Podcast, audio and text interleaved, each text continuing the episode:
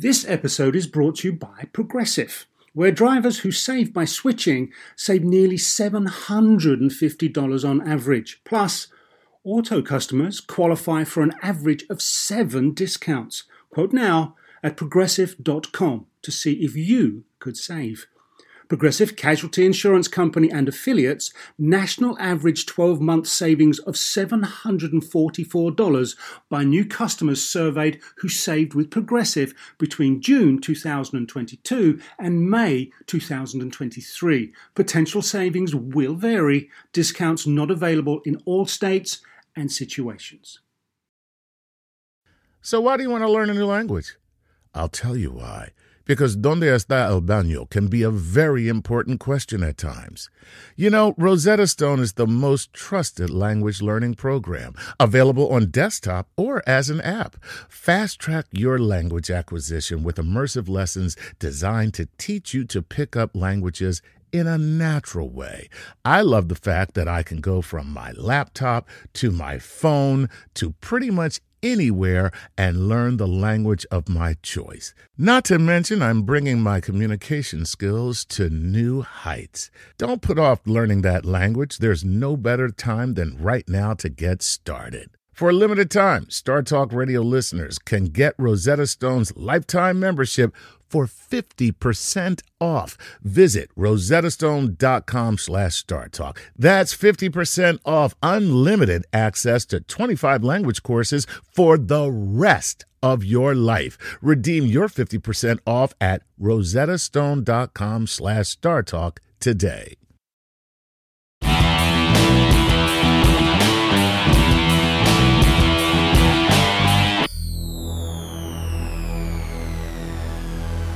Gary O'Reilly. And I'm Chuck Nice. And this is Playing with, with science. Science. Today we glide with effortless grace.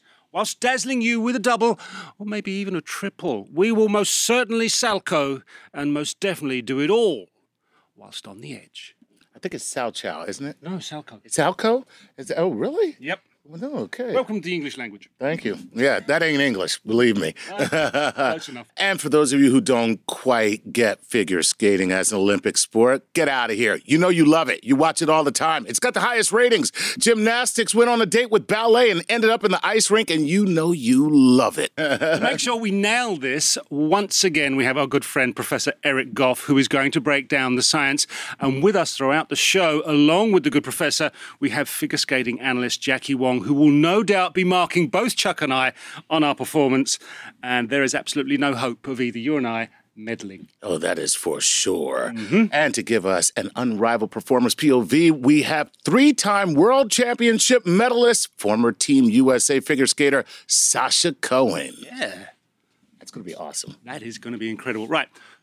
Welcome to The Good Professor. We will have you on board for quite a large part of this show. And in the studio with us, Jackie Wong. Look, Happy to be here. yeah, the name of your podcast, once again, so as everybody knows up front, please. Ice Talk, Ice Talk. Ice Network. Ice Talk. Cool. Yes, it's- it's a little Star bit Talk similar. meets Ice Talk. Exactly. Ah, very cool. Very cool. And uh, it's uh, so I would assume that you have a very rabid fan base because what I know about people who like figure skating is that they are some of the most passionate fans that you will ever encounter in your life. I mean, it's totally true, but it's also true that Patriots fans are a little bit. If I had to pinpoint the one standout feature of a figure skater, where would you go? Would it be they've got to be unbelievably graceful, strong, or is there, is there one component, one component for you that screams top class? It's not something that you really see uh, physically, but it's core strength. Everything is about core strength with Yeah. figure skating. Uh, when you're when you're jumping in the air and you're landing jumps at you know whatever eight to ten times your your body weight and in pressure, like you really have to be stable and you really have to figure out how you don't collapse when when you land those jumps. And it's the same thing with the spins.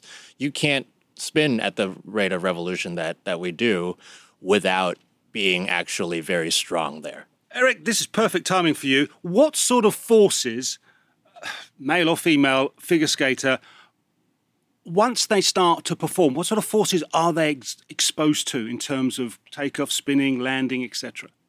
Well, they're certainly having to get off the ice with a couple times their weight uh, if they're going to execute some spins. Uh, keep in mind the uh, the great athletes in the NBA who go up and we get dazzled by a 360 spin dunk. Uh-huh. Uh, these ice skaters are going up spinning two, three, and even four times, and they're landing on a little blade on some slippery ice. They're not, you know, landing on a nice uh, hard court floor. So uh, the athleticism is incredible, and I, I, definitely agree with Jackie. You're talking about a lot of core strength involved in executing these techniques. So I think, Chuck, what we've just learned is under no circumstances from now on do we applaud LeBron James. That's it, LeBron James. Uh, seriously, try that with some skates on, buddy. Yeah. See what see what happens. All right, there you we go. just might, we just might applaud. Uh, okay, Jackie.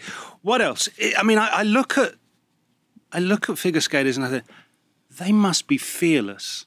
I don't want to walk on the ice right? This is just me. My inner coward has spoken, let alone start to skate, build up speed, and then perform a whole routine of twists, triples, and doubles, and then st- even begin to think about landing without falling on my backside. Yeah, it's fearlessness is certainly a characteristic. I mean, it's it's not you don't you don't get the kind of downhill skiing kind of fearlessness, right? It's Yeah. a different kind of uh, exposure to danger that you have with figure skating because you've got sharp things on your feet. You've got uh, a, a surface that you're landing on that is completely, um, n- you know, harsh, right? It's it's the hardest thing that you can land on um, in in terms of sports, the ice. Right. And you know, you any any kind of slip of an edge or or just um, any kind of accident, you you've got you've got problems. So With that in mind, two things. One, so in gymnastics, you practice with a harness because when you're flipping, if you miss your flip, you you don't want to hit the and it's a mat that you're falling on, a nice little pad, but they still put a harness on you. I would imagine you can't do that when you are learning these maneuvers in ice skating, or do you? So there is har- there are harnesses that you train on, and uh, especially when you are training a new jump, especially when you're going one revolution up, right? Like if you're if you're used to doing double jumps and it's the first time you've ever done a triple jump, you're usually on a harness, And how does that work? Are you on a trampoline? Are you still on the ice? the ice. Oh, wow. Uh, what what happens is there there are two there are two types of harnesses that are generally used. One is a harness that is kind of um, uh, connected to a a wire um, that's like on on the, on the ceiling. like on a track. Yeah, on a track, and and the coach will basically be be the other side of the lever, right, or the You have a pulley, great right? relationship with your coach. Yeah, You don't want to piss really off have coach. to have a great relationship with your coach for Tell that me about one. it. and you're you're literally in this thing, and the idea is that you're not supposed. The coach isn't pulling you up so much as they are Spotting you. spotting you. Yeah. So if you if something goes wrong, you the coach kind of keeps you from, you know, hitting your head on the ice. Everything is ice related then. You, you don't just start to take all of this performance routine, rehearse it in a, a nice, comfortable environment. Every so once so every time you perform in competition, you have been performing on ice and training on ice all of the time. So it's reinforcing that. yeah, it's time do you spend on the ice? Gary said everything is on the ice. So let's say, um, let's say I just want to know. I want to do a double. I want to learn a double toe loop. How much time would I have to be on the ice? And first, before you answer that, walk us through what a double toe loop is, and then how much time would I have to spend on the ice to learn how to do that? So, without getting too technical, the a double toe loop is a jump where you uh, pick off your uh, your free leg, so not your landing leg. So if if you're if you rotate counterclockwise, which most skaters do, you land on your right foot. So you uh, for for those skaters, you pick off of your left toe pick, and you go up in the air and you spin Pick two is the serrated edge. Of That is correct. Yeah. Okay, sorry. And when you say pick off, it's when you see them, they're skating backwards, and then you see them pull that leg up, and it looks like they're almost hacking the ice with the with the front of the skate. Yeah. And that's a t- that's a pick off. Is that that's that a- means pick off? pick, pick off, pick in. It depends on who you talk to, but Okay. Um, yeah. So it's it's you you take off from hitting the toe pick on the ice and generating that uh, that force to go up in the air. And um, and there's there's certain kinds of other physics of like your legs swinging and your your body being in the right. Oh, we'll get to those. Don't worry about Uh, that. that- The good that- professor is I will- waiting, ready to go on that one. I will I will not be talking too much about physics, but the um uh, th- then after you pick off the that toe pick, you rotate twice around, and then you land on the right foot, your landing foot. Wow. the axis of rotation is head through to. Correct. Yeah. Okay. That's pretty wild. So So how long would it take to? Uh, how much all right, time would okay, I how spend on the ice to do something like that It's in, in hours? it's very de- it's very dependent. I mean, it, I I would not say I was the most talented figure skater in the world, but it took me probably a year of training to get to a double jump. oh my god. you may have missed your chance. oh man! And okay, so and, and then now that now that we're there, how much weight would I have to lose in order to pull this off? No, I'm joking. oh my hmm. God, a year! Yeah. That's insane. You have to you have to get all the basics first. You have to figure out how to actually move on the ice. You have to actually figure out how to jump on the ice, and and those you take a guys lot. consider that like a basic move, right? it is. Yeah, that's like a basic move. A year of your life Day to one learn stuff. one basic move. Day one stuff. oh man! I mean, you, you you'll see some of the the more uh, talented figure skaters will you know they'll they'll be four years old and and you know within a couple months they'll get a double jump. Right. Becky, You're crushing him. You're absolutely crushing him with the with the. You'll see four year olds. God. so let's get to the professor. Let me just say professor, now, um, I'm hanging up my sequin tights. yeah, well, not, not just yet. Plenty more rhinestones. show to go. Rhinestones Um, out. Well, let me pick up a couple points real quick. Please Um, do, please do. Double toe so- loop and then and pick up from there and wherever you want. So, uh, you know, Jackie had mentioned the, the training methods. Um, I've seen some of the, the British divers, uh, when they train, they can go into a nice padded uh, gymnastics facility and they actually have a diving board in there and they can practice leaping from the board. So, as long as you're over, uh, you know, liquid water and your main uh, ex- experience in the Olympics is what you're doing above the water, then you can do that in a nice, warm, cozy facility. But of course, with ice, uh, th- there is no way to simulate that. You just have to get out on the ice and do your training out there. Um, so, as far as taking a year to do the training, too, I mean, I, I think Gary, you could probably tell Chuck how long it takes to hit a nice 30 yard cross into the box, uh, 30 yards, you know, with a nice bend on it with a soccer ball. I mean, you know, those types of things take a long, long time to, to perfect. It's it's how much time you have.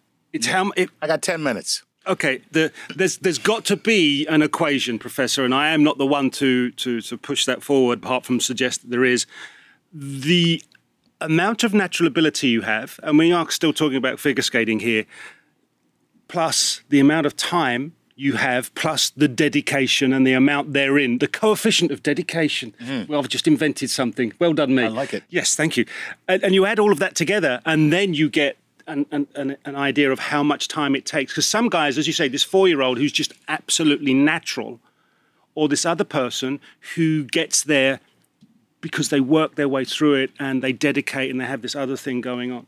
there's a there there's a revolution of of um of offline ice training that has changed quite a bit over the last you know a couple of decades where um, you do a lot more off ice training and it's not literally just you know you just do jumps on the ice. There's um, there are kind of these machines that you'll see like if you google Mirai Nagasu for example she's got a video that that somebody did of her uh, where you see her training the triple axel off ice and it's literally her uh, on this kind of uh, lazy Susan kind of Yes. thing where uh, you get you get the the the the the, uh, the harness to rotate in such such a way that when she jumps, she's literally just pulling in and doing the rotations. So the the there's there's a there are different methods of training now that have made things like all these quads that the the guys are doing, um, the triple axels that the women are, are starting to attempt more now, that makes those things much more possible. A quad being Four times around. Four on- times, yeah. Yeah. Oh, so okay, Professor.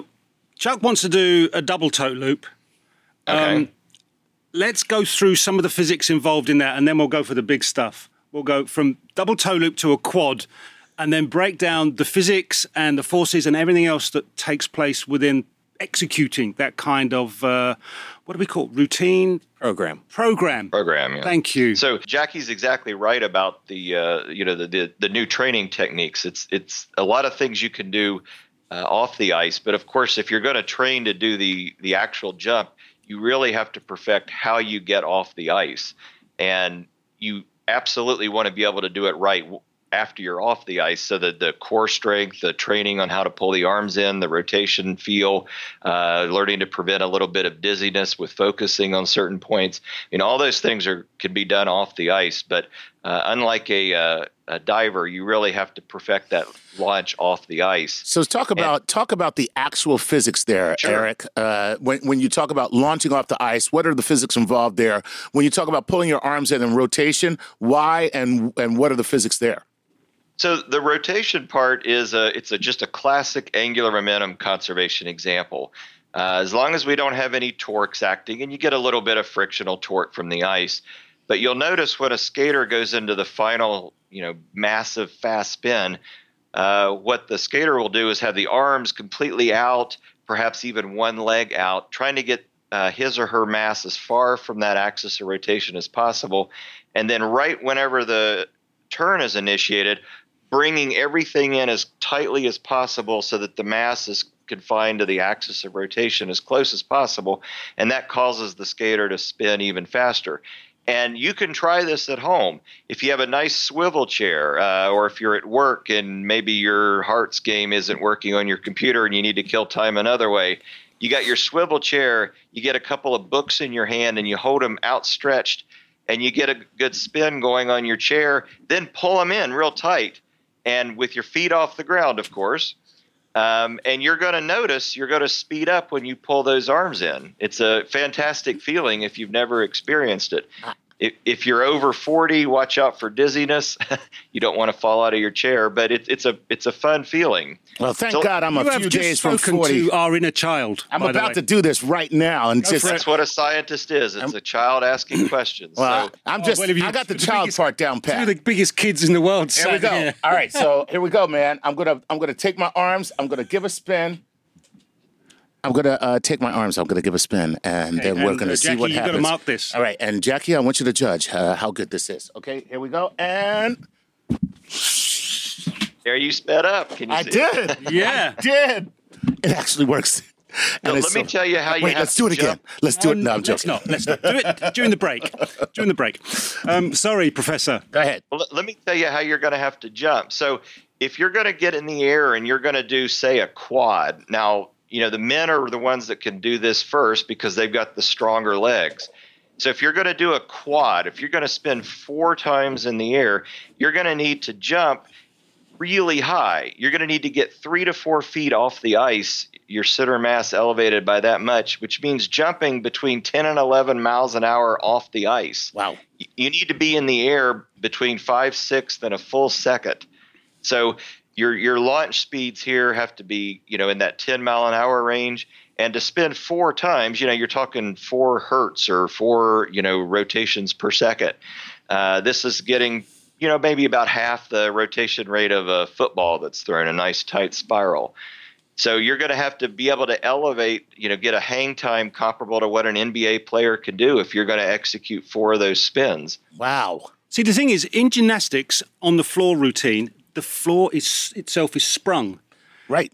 I mean, I'm, I'm Exactly. I'm no expert, but I'm guessing you can't get a sprung. You're not getting any spring off of uh, ice. So, how much more effort, Professor, does it take to push down into the ice to get that up, or is it all done through the speed of the skater? Well, notice right before they go into these big spins, they get a little bit of speed going before they execute the spin. And then there's kind of a pound off the ice to really get that impulse off the ice vertically upward. So when they get launched off that ice, you know, at 10 miles an hour, they have to get those rotations in before they come back down. They got to keep their arms in tight. And that's another thing. If they keep their arms in tight, they keep their legs in tight, that's going to enhance their spin rate. If their arms are out too far, they're going to spin slower, as Chuck just showed us in the chair. And Jackie, do they get judged on that? they get judged on air position. On air position. Yeah. If so, if Yeah. if, if the axis of rotation is is completely off, Mm-hmm. that is something that you would uh, you may get a, uh, A deduction. execution grade less on. So you, that's that's how they judge the elements. Imagine, I'd be thrilled to bits with just one rotation. Right. You've done you've done a quad, but you haven't quite got it in the position that the judges want, and they mark you down. Yeah. That must be really hard. Has work. there has there ever been a skater who just got poor marks and stood up and go, "Really? Let me see you do that." Huh? You're so damn hot with your judging. Well, let me see you do it. Get, hey, the ice is right there, buddy. The ice is right there. John McEnroe. Could you imagine John McEnroe? The, John, the McEnroe of skaters. Hot John Mike's- the McEnroe of skaters. Odd mics backstage, right? That's, that's what we need. Sure. Hot mics backstage. Yeah, yeah. All right. All right, with that thought, we're going to take a break. Um, John McEnroe on ice. Yeah, we're going to probably need to lie down and cons- consider that fully. Right, uh, we're going to come back. The good professor, Eric Goff, and of course, Jackie Wong, the figure skating expert and analyst, will be with us for our second part. Don't go away. Plenty more to come. This podcast is supported by FedEx. Dear small and medium businesses, no one wants happy customers more than you do. So you need a business partner just like you, like FedEx, who understands your passion for serving your customers because they have the same commitment towards you. That's why FedEx offers you picture proof of delivery, packageless and paperless returns, as well as weekend home delivery to 98% of the US on Saturday and 50% on Sunday.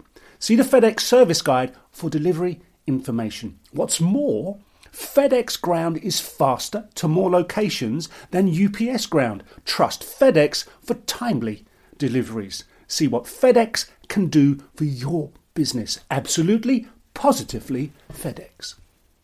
Whether you're a family vacation traveler, business tripper, or long weekend adventurer, Choice Hotels has a stay for any you. And that's good because there are a lot of me's. Choice Hotels has over 7,400 locations and 22 brands, including Comfort Hotels, Radisson Hotels, and Cambria Hotels. Get the best value for your money when you book with Choice Hotels. Cambria Hotels feature locally inspired hotel bars with specialty cocktails and downtown locations in the center of it all. Hey, that's me. Radisson Hotels have flexible workspaces to get the most of your business travel and on site restaurants.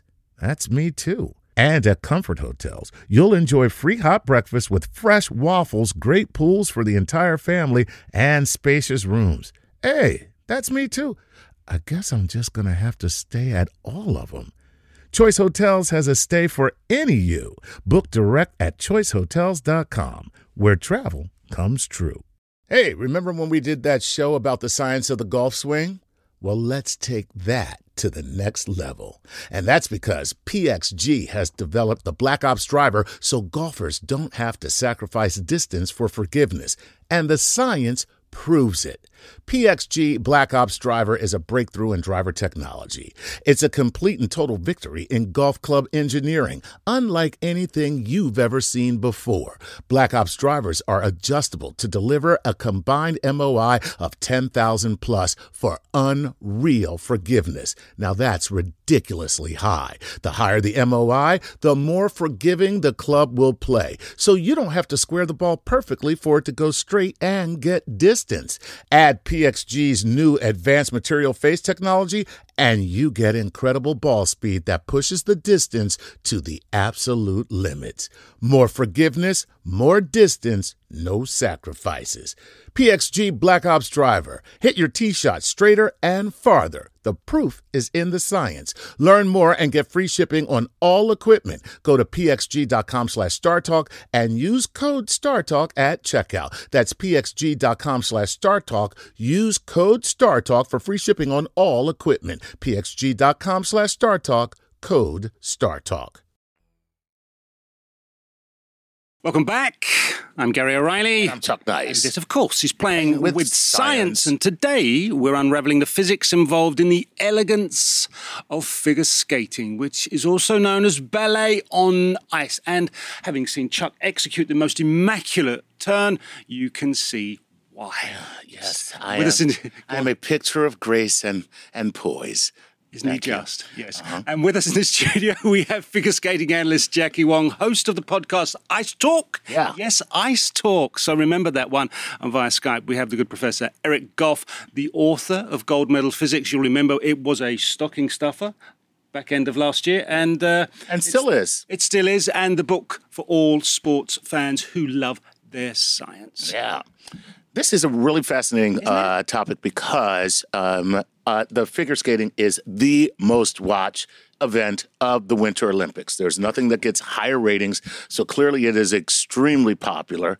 What do you think makes for this popularity, uh, Jackie? I think partially it's it's the dramatics of it all. It's all the the the kind of histrionics of figure skating, of having music, having programs, and then the fact that uh, you know when you're when you're a figure skater, you're really expected to be uh, a, sort of a sign of perfection. So you know, one little slip up, and it's like, oh no, you you got something wrong, and you have you forget how really incredibly difficult this stuff is to do, and and you know, I think I think the the uh, the intrigue of it is that you can you see these skaters doing these you know, you would think physically impossible feats, but they do them in such a way that it just seems like they're they're just you know skating around casually. How many people like Chuck and I are sitting there thinking, I'm tuned in because I want to see you fall over? And how many people are tuned in because they want to see you execute the most immaculate program? I think it depends on those rabbit fans you were talking about earlier. Yeah. Yeah. I think, uh, you know, it's like NASCAR. There are some people who definitely watch for the crashes. Oh yeah, And, you know, that's all there is to it. There's got to be that. I mean there there are YouTube videos online that are all about figure skating falls. So yeah, So, uh, speaking of crashes, I saw a video, and I'm just want to ask you if it's real. This is uh, an aside, where there was a um, ice dancing doubles, and um, one of them got cut with a skate. Is that is oh, that? it happens a lot. oh, really? yeah, Just yeah. watching- just blades of glory. They're just watching the film. That's just thinking that's that's that wasn't That's decapitation there. That's a that's a different kind of cutting, but yeah. No, I mean, uh, figure skating accidents happen all the time, especially when you're uh, in ice dance or in pair skating, where you're the two people are so close to each other. Yeah. Um, and, and then the degree degree can I say this? Yes, I can. Degree of difficulty Yeah. of the program has to have some sort of m- dynamic movement, and obviously, if you're going upside down, that means the skates are coming closer to your face. Yeah, totally. And uh, you you even see that in practice because there are you know uh, when you're when you're actually training, you're training with five to ten to fifteen skaters, and you know one one little slip up and you crash into somebody else and you're done. All right, well, well, now we're on the subject of the skates themselves. Please, please explain, and then we'll get the professor to break down the physics behind the skate itself, because it's not a single blade, is it? It's a it's it's two edges on a blade. So if you if you uh, turn the blade upside down, you literally see two kind of knives, and then there's this kind of U-shaped. So it's, it's two like razors with a trough in in the middle. Exactly, yeah. Okay. And that's called the rocker. That's called the rocker. That little trough in the middle. Exactly. Okay. And is that so that you can turn either left or right and get a blade on the ice either way, or does that speed you up? What's the purpose of that? Well, it's it's to allow you to have a uh, an inside edge and an outside edge, Okay. um, without uh, without it be literally just being one a, one blade that, that that goes on the ice, and it's it's about an, a three sixteenths of an inch thick. So um, it's it's not it's pretty hefty, uh, but it's not that hefty. Yeah. Professor, with with the double-edged blade, what are we working with in terms of the physics? With a, as an inside and an outside edge? And can I shave with it? Yes. Yeah. You probably could. Well, I don't know about shaving, but you uh, certainly get a little bit of enhanced stability when you have uh, two options instead of one for your your blade placement. So, uh, as Jackie was saying, you have you know certain moves are going to require an inside edge, certain moves are going to require an outside edge. So you have a little wider flexibility than you would with a single blade. So, the pressure uh, melting was a popular theory for how you might actually get the ice to be slippery, but that's been somewhat debunked. So you could actually get those thin blades to start slightly warm the ice and reduce the uh, friction coefficient and actually help you go a little bit faster. I think the ideal ice temperature is around minus five and a half or so degrees Celsius, which is what 22 or so degrees Fahrenheit. and you, you so you're not going to be able to warm it quite up to uh, pure melting. Although the surface is a little different from the bulk, so you can get a little bit of melting right at the very very surface layer. And that thin blade, whenever you're on just one one or the other, can actually enhance that melting process. So you could actually get a little bit more lubrication and a little bit more speed. So Jackie, wait, speak to that for one second. From a skater standpoint, is it better to have what what's better? Like softer ice, harder ice? What's faster? Do you want faster ice? So what do you what's the perfect ice conditions you're not when have it soft for landing, are you? I would like yeah, can you, can you get rubber ice so that when you fall Go on, please. For for a lot of figure skaters, they love the softer ice because you the softer ice allows your edge to to really Carve. get into the ice. So the harder the, the ice there is, the harder your edge it, it's it is going to be for your edge to actually make the curves that you want to make. Ah. And so harder ice actually gets to be a bit more slippery. So the softer ice allows more control. Yeah, it's a little bit more control. Yeah. Oh. Professor, is is there a sweet spot? Because we always find that in, in, in sports there's there's inex, inextricable part of uh, being a sweet spot on the blade. And if there is, whereabouts is it, and how does a performer get to utilize it? So, I mean, just to pick up quickly on, on Jackie's point, the, the added slipperiness is going to come when you're trying to push outward, like when you're trying to make a turn. So, when the ice is harder and you don't quite get that uh, that melted layer that you want right next to the blade, uh, you can actually, you know, it can enhance a fall. You're not going to grip it, as he was saying. If you're going straight on the ice and you're looking to have a slight reduction in the coefficient of friction associated with the, the blade and the ice. If you get a little bit of warming and you kind of soften that ice slightly, you can actually lower that coefficient a little bit and help you go faster in a straight line. But but definitely when you're when you're trying to head out on a turn and you're trying to get that nice centripetal force inward to help you keep moving in a circular path, you definitely like that softer ice to be able to kind of cut into it and kind of hold you there a little bit better than you would if the ice was a lot harder and you don't have that give in it. Where is the sweet spot on that blade, uh, and what and what does it do? I mean, either one of you can answer that. Jackie, you skate, so what what's the sweet spot about, and what and why would you even want it or need it? So the sweet spot in kind of like in a lot of other sports, it's it's the ball of your foot, and and that's there there there's what I was talking about earlier, the rocker, right? The the the rocker is basically this curve of your blade, mm-hmm. and and there is this part in the blade where literally, if you stand on it the right way, your toe pick, which is in the front, Yep. is elevated. The back of the, which is the heel, is also elevated. So you're you're not like the the blade is not flat to the ice. The blade has a curvature to it, and so that's where the rocker is where you want to be when you're spinning, because that that Less keeps surface. you yeah that Right, keeps less you surface in in contact with the ice. Right, exactly. And and the, the thing about spinning is um, what you don't see is it's literally just circles that you're making around the ice. It's not that you're like rotating on one point. You're you're rotating in very very small circles. Wait, now speak to that because I watched this. Um, I think I don't know when it was. Maybe it was the last Olympics, or it might have been World Championships that were on NBC. Okay, so the young lady was doing the super fast spin at the end, but the announcer I remember distinctly saying, "Uh oh, uh oh." Traveling. She did a little traveling there, as you can see, and she talked about the circles moving across, and it moved like I don't know, an inch and a half, two inches. I'm like, really, lady? Are the judges that brutal? Yeah, I'm like, is that a big right? Really, that's a big problem. But anyway, what is that? Is that is that you have to be in one? You got to stay in that place. If if you want to get if you want to get the best marks on an element, yes, it's it's a, it's about speed, it's about positioning, it's about centering, which is what Centering. That It's not about the talking Russian judge then. It's not. The way it used to be. Yeah, yeah. Oh, you watched figure skating because you wanted You to wanna see what the Russian how judge- low your mark was with the Russian judge. And the Russian judge gives her, oh, a minus six. I didn't even know that was. See, uh, all of this, didn't all of this has possible. changed, hasn't it? With there is now a different system, System, of of marking and judging, and it seems an awfully complex procedure. Because I just thought I can cope with six and less. In my, with my math, I'm good with that. Now you can get marks up to over 130 and wherever. Yeah, and and that has a lot to do with uh, figure skating trying to make itself more objective, and and so half of the mark now is much more on, along the lines of like here are the elements that were done. What here are the base values of the elements that were done. This is how well it was done. That's how you get to a number.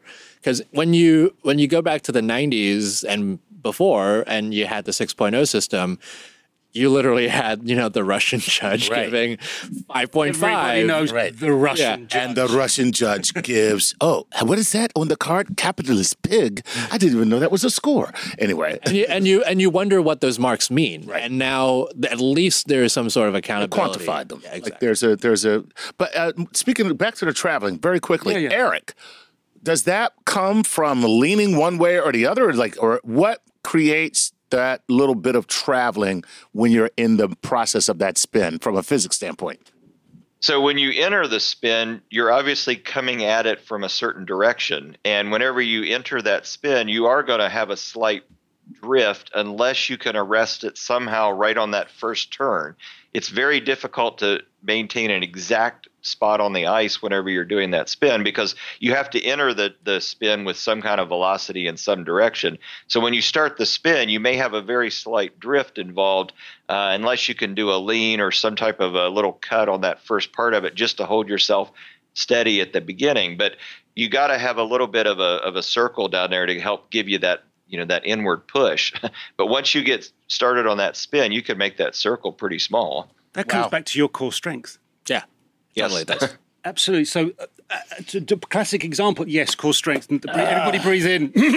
Holding my breath for the rest of you the go. show now. right. Core Before we get to a break, Jackie, how much more can we see from the performers in terms? so we've got to a quad now, Yep. which was I don't know, 20, 30 years unthinkable. Can we go further? I think so. I think so. I I don't I don't know when that's going to be.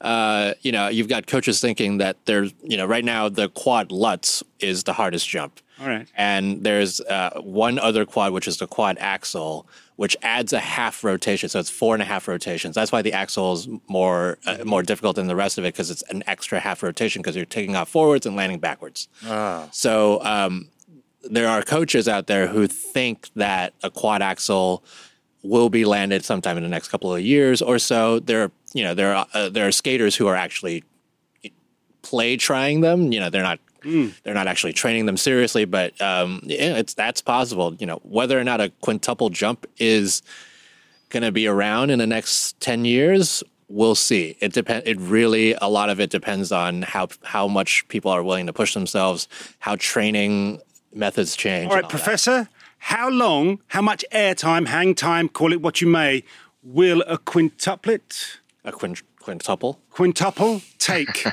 I mean, it's So- gonna, it's probably going to take longer than it takes me to say it, or not. I don't know. So remember, it's if you could jump in the air and stay in the air for one second, you're going to have to elevate your center mass about four feet. Now that is better than even some NBA players can do. You have to jump 11 miles an hour off the ice, and you need to stay in the air for a full second. And you're really the, the, the laws of physics are constraining what can happen here.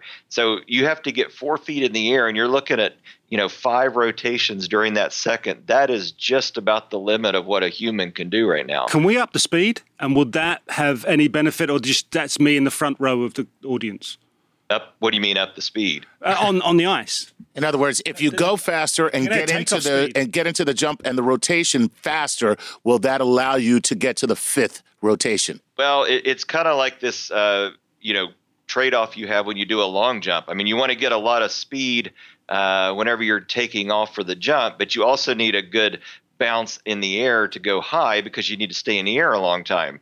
It's the same thing with the, the skate. You, you you can go fast into the turn into the spin, but you're going to sacrifice a little bit if you're going too fast because you have to have that that hard jump off the ice that gives you that vertical force upward so that you can have that nice vertical velocity into the air. Hmm. You have you have to stay in the air at least a second turning four times and you're going to be 4 feet jumping into the air. I mean this is going to take incredible athleticism, core strength, you know, uh, uh, you know, just as, as strong as you could make it and uh, you're going to have for five rotations, I think we're a way off for that one. Okay, okay. I'll show you, Doc. I'll show Yeah, you. yeah. So right, while You'll all see. You but you got to get out of the chair, Chuck. You can't stay in the chair. We are going to take a break, and when we come back, Chuck will have had six rotations. That is guaranteed. Right, staying with us, the good professor, and of course Jackie Wong. But to join us will be former US champion and Olympic medalist Sasha Cohen. Absolutely, playing with science is still here, and we're back with those wonderful people after this break. Do you want to set up your child for success? Of course you do. Maybe you want to save money on private tutoring, or maybe it's just out of your budget altogether. Is this a big school year for your child? Like maybe they're starting kindergarten, middle school, or high school, or some other milestone. Maybe your family moved and they're starting at a new school. Is your child ahead? Not getting challenged enough in class? Well, we love that little smarty, but we want them to be engaged. IXL Learning is an online learning program for kids covering math, language arts, science, and social studies. IXL is designed to help them really understand and master topics in a fun way.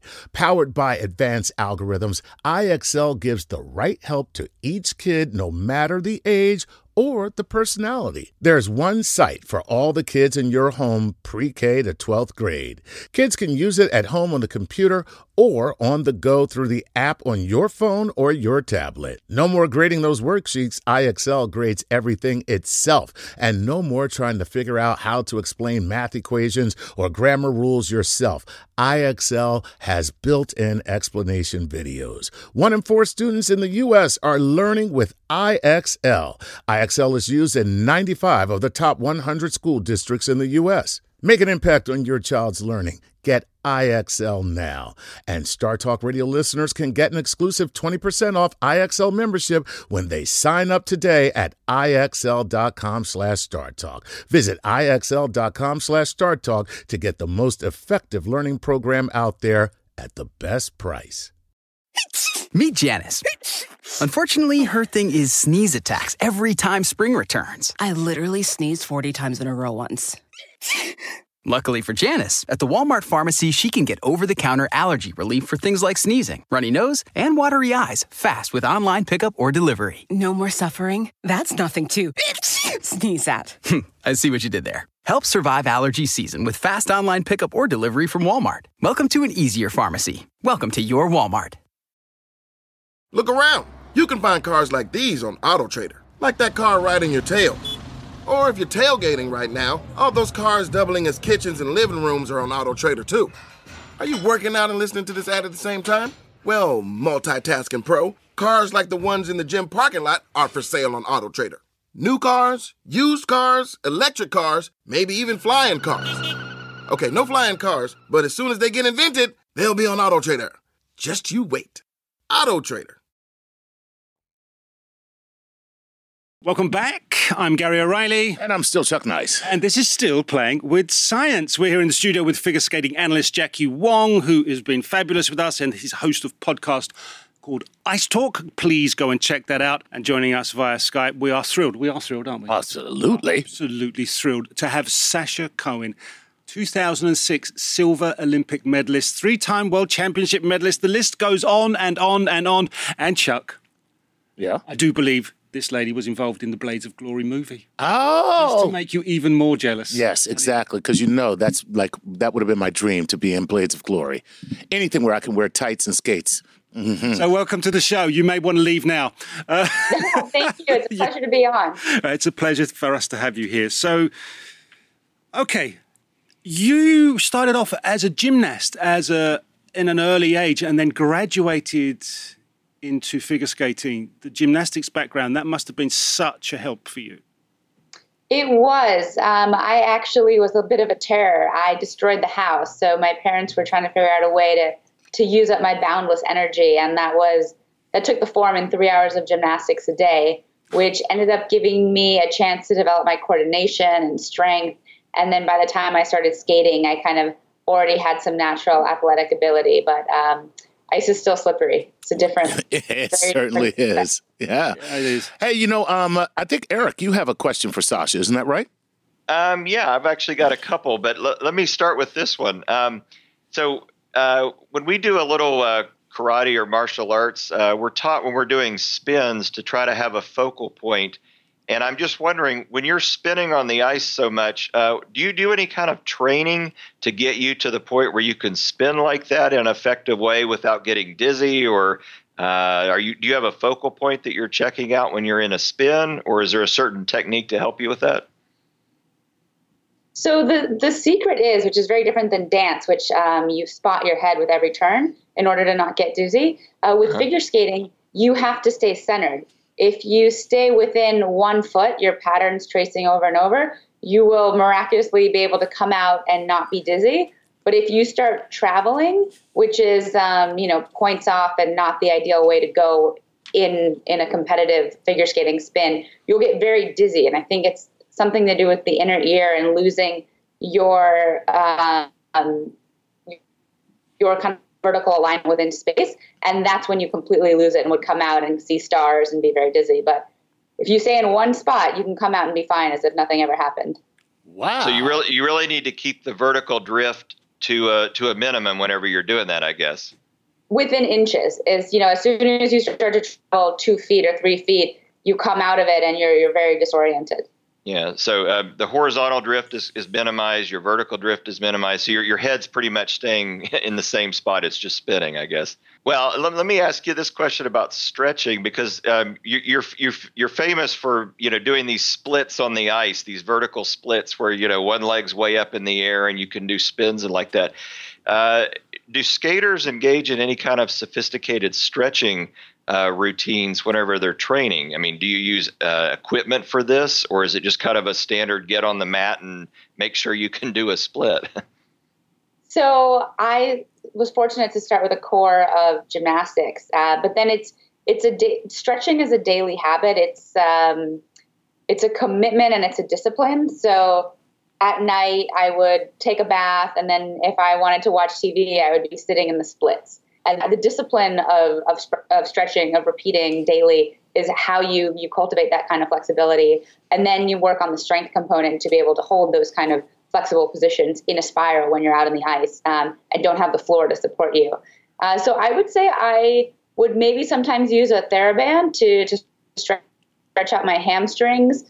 Okay. Um, or IT band but generally i think i'm flexible enough that i can kind of just grab onto my calf and pull it close to my face uh, if i'm on my back but I think if you're a beginner uh, prop, yeah. See, the, you, are such, you are such a show off, Sasha. No, I've just spent way too long stretching. I mean, imagine everything else I could have done with my life if I wasn't sitting in the splits for half of it.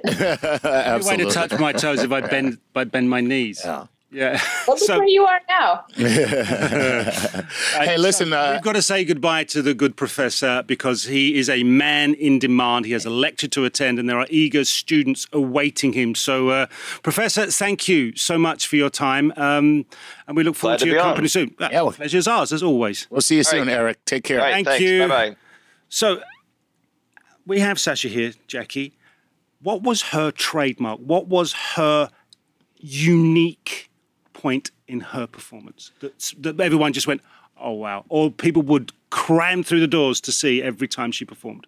Well, it was a good segue because her trademark really was her flexibility, yeah. and probably still is her flexibility when she's on the ice.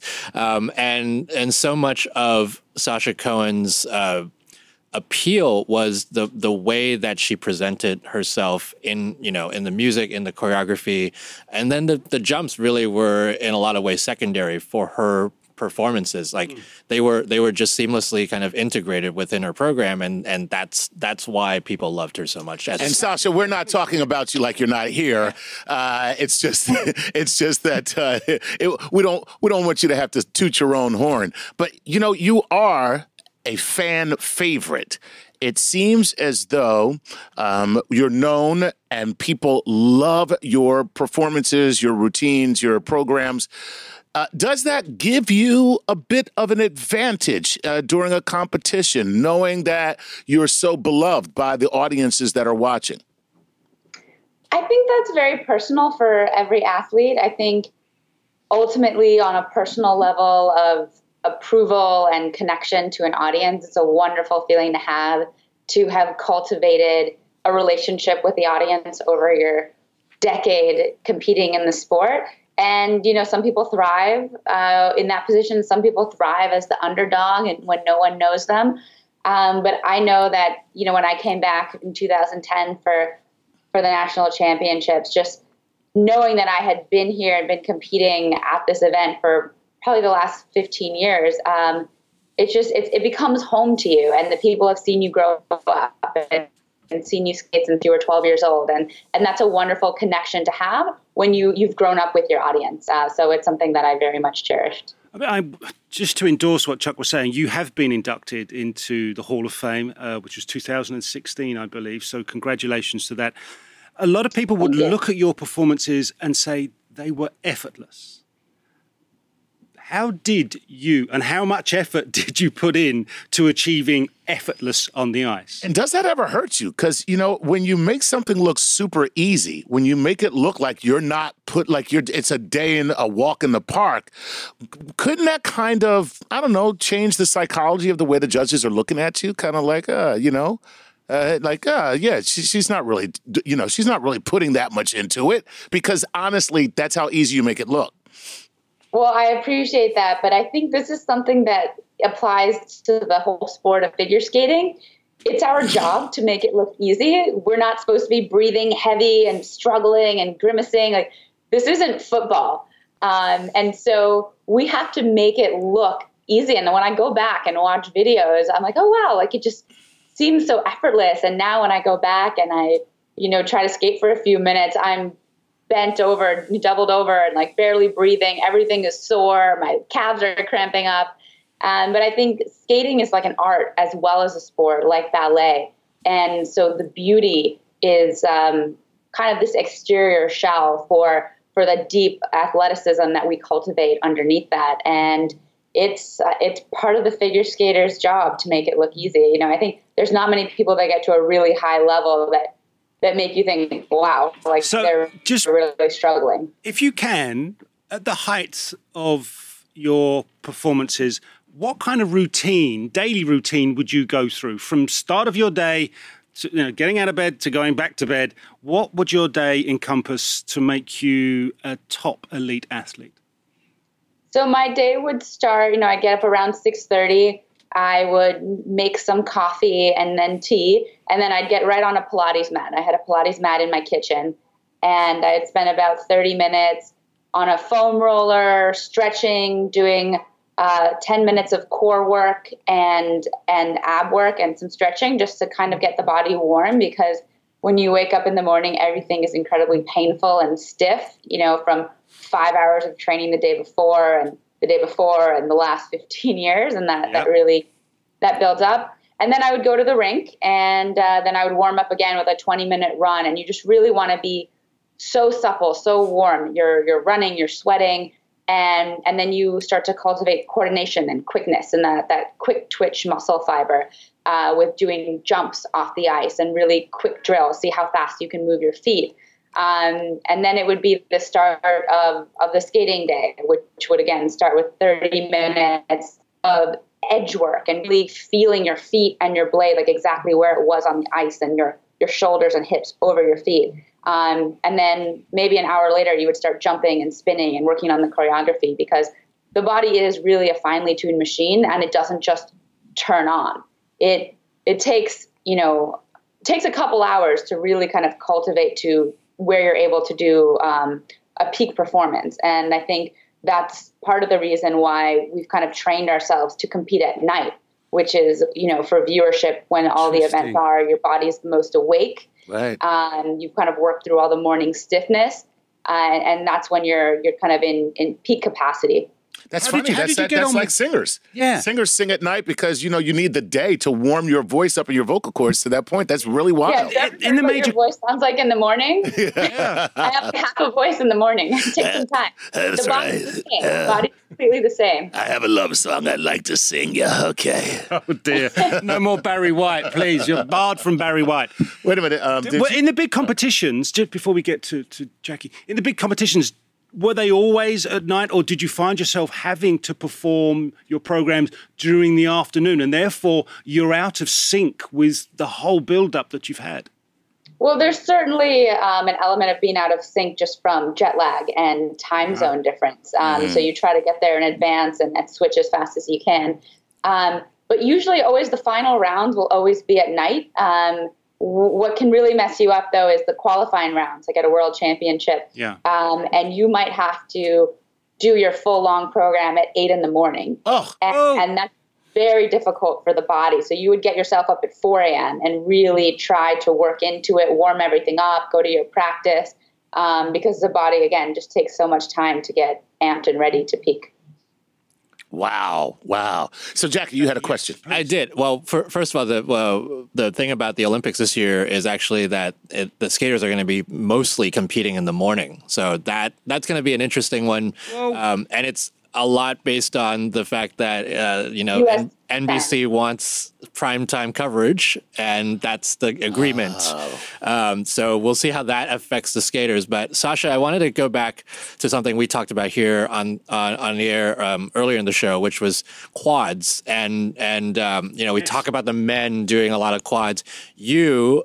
I think there's a certain amount of athleticism that we don't credit you with, but at one point in your career, you were training quads, and there's a very skating famous video of you uh, at Skate America 2002, I think, 2003, 2001, one of those, um, doing and landing a quadruple Salchow. And I wanted to ask you, as a skater who has done quads and trained quads, what that process was like, because I certainly can't uh, attest to training quads. It's a different paradigm, and I think especially for a woman, you know, our body does not rotate as fast as the men do, and and it, it was such a different paradigm from a triple to a quad. And for me, you know, it was really only a possibility with my Salchow because on the takeoff, I, I had an edge that I could just really whip, and and as, as I was going up into the air, I could start to get incredible uh, torque uh, in order to be able to complete four rotations. Um, but what's scary about you know a quad is you have to go in with more speed. Um, you have to you kind of it's like a, a bow that you're pulling back, and so you kind of have to pull a little further to get up high, higher and and everything is not set completely straight and right, and you launch with that much torque and velocity, and it's wrong. When you fall when you go down, it can it can end really badly.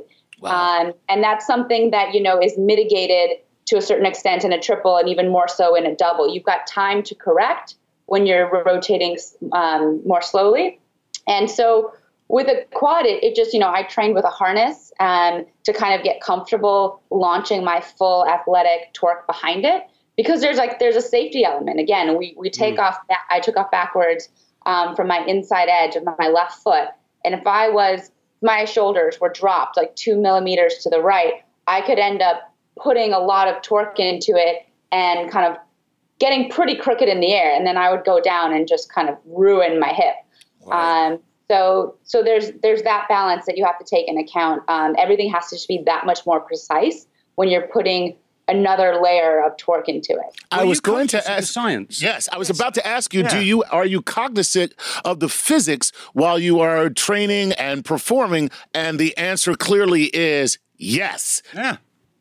Yeah, I mean, I think at a, a kinesthetic level, you feel it. You're so in tune with your body as an athlete. It is your medium. It is something that you develop for 20 years in different capacities. Um, so you're just very aware. And and then there, you know, there's a level of awareness you develop when you're you're learning a quad and how different. You know, it, it takes a very different level of awareness of your body and messaging to your specific, you know, your arms, your legs, of what needs to be done in order to get up, to get around four times, and to land.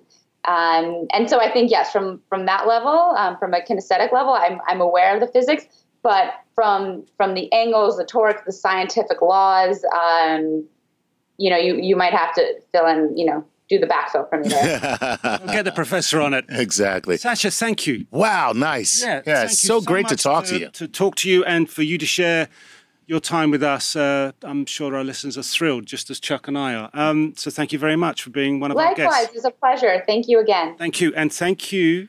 To Jackie. Yeah, Yeah, very cool, man. you're Thank you. off to South Korea. You will be at the Winter Olympics. I Sure will. It's gonna you'll be tweeting like a man in frenzy. tweeting, typing, on all kinds of things. Yes. Well, safe travels and have a great trip. Thanks for having me. You're welcome. Uh, well, that's our show That is on it. figure skating. Right. If you weren't really into figure skating before, hopefully now what we've done is roll back the curtain to allow you to good look at what's going on That's and right. your interest is piqued because Chuck and I, although we don't look great in Lycra or sequins, um, we may just take to the ice and skate. What do you think? Yeah, we're, we're off right now to go practice our doubles program. Yeah. Yeah. Um, well, we'll male. do that. Male on Uh, male ice dancing. It's a thing. Isn't it? I just made it that. Okay. Uh, I'm a bit scarred now. Right, that's it from us. Blades of glory, not blades of glory. Isn't it just? right, so that's it from Playing with Science. Hope you've enjoyed it. We will be back with a new episode very, very soon. Sometimes it takes a different approach to help you unlock your true potential. With Capella University's game changing FlexPath learning format, you gain relevant skills you can apply to your career right away. Earn your degree from an accredited university and be confident in the quality of your education. Imagine your future differently at capella.edu. Capella University is accredited by the Higher Learning Commission. Learn more at capella.edu/slash accreditation. Whether you're a morning person or a bedtime procrastinator, everyone deserves a mattress that works for their style. And you'll find the best mattress for you at Ashley. The new Tempur Adapt collection at Ashley brings you one of a kind body conforming technology, making every sleep tailored to be your best. The collection also features cool to the touch covers and motion absorption to help minimize sleep disruptions from partners, pets, or kids. Shop the all new Tempur Adapt collection at Ashley in store or online at ashley.com. Ashley, for the love of home.